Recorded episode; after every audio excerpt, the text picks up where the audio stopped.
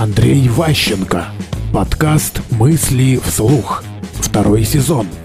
Как доверие помогает экономить. Многие компании переживают, а соответствуют ли они некому там имиджу правильному. Как, каким нужно быть, как лучше там выглядеть и все такое прочее.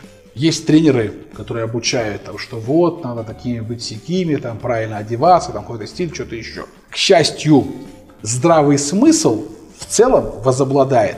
Ключевое, что нужно в демонстрации коммуникации, это доверие.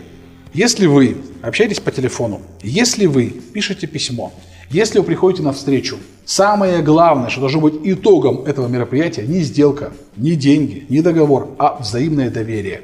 Если доверие образовалось, вы как минимум не потеряете деньги зря, ну, в смысле время не потеряете зря. Вам часто скажут, слушайте, не получается в этот раз, вот как бы предупредят откровенно заранее.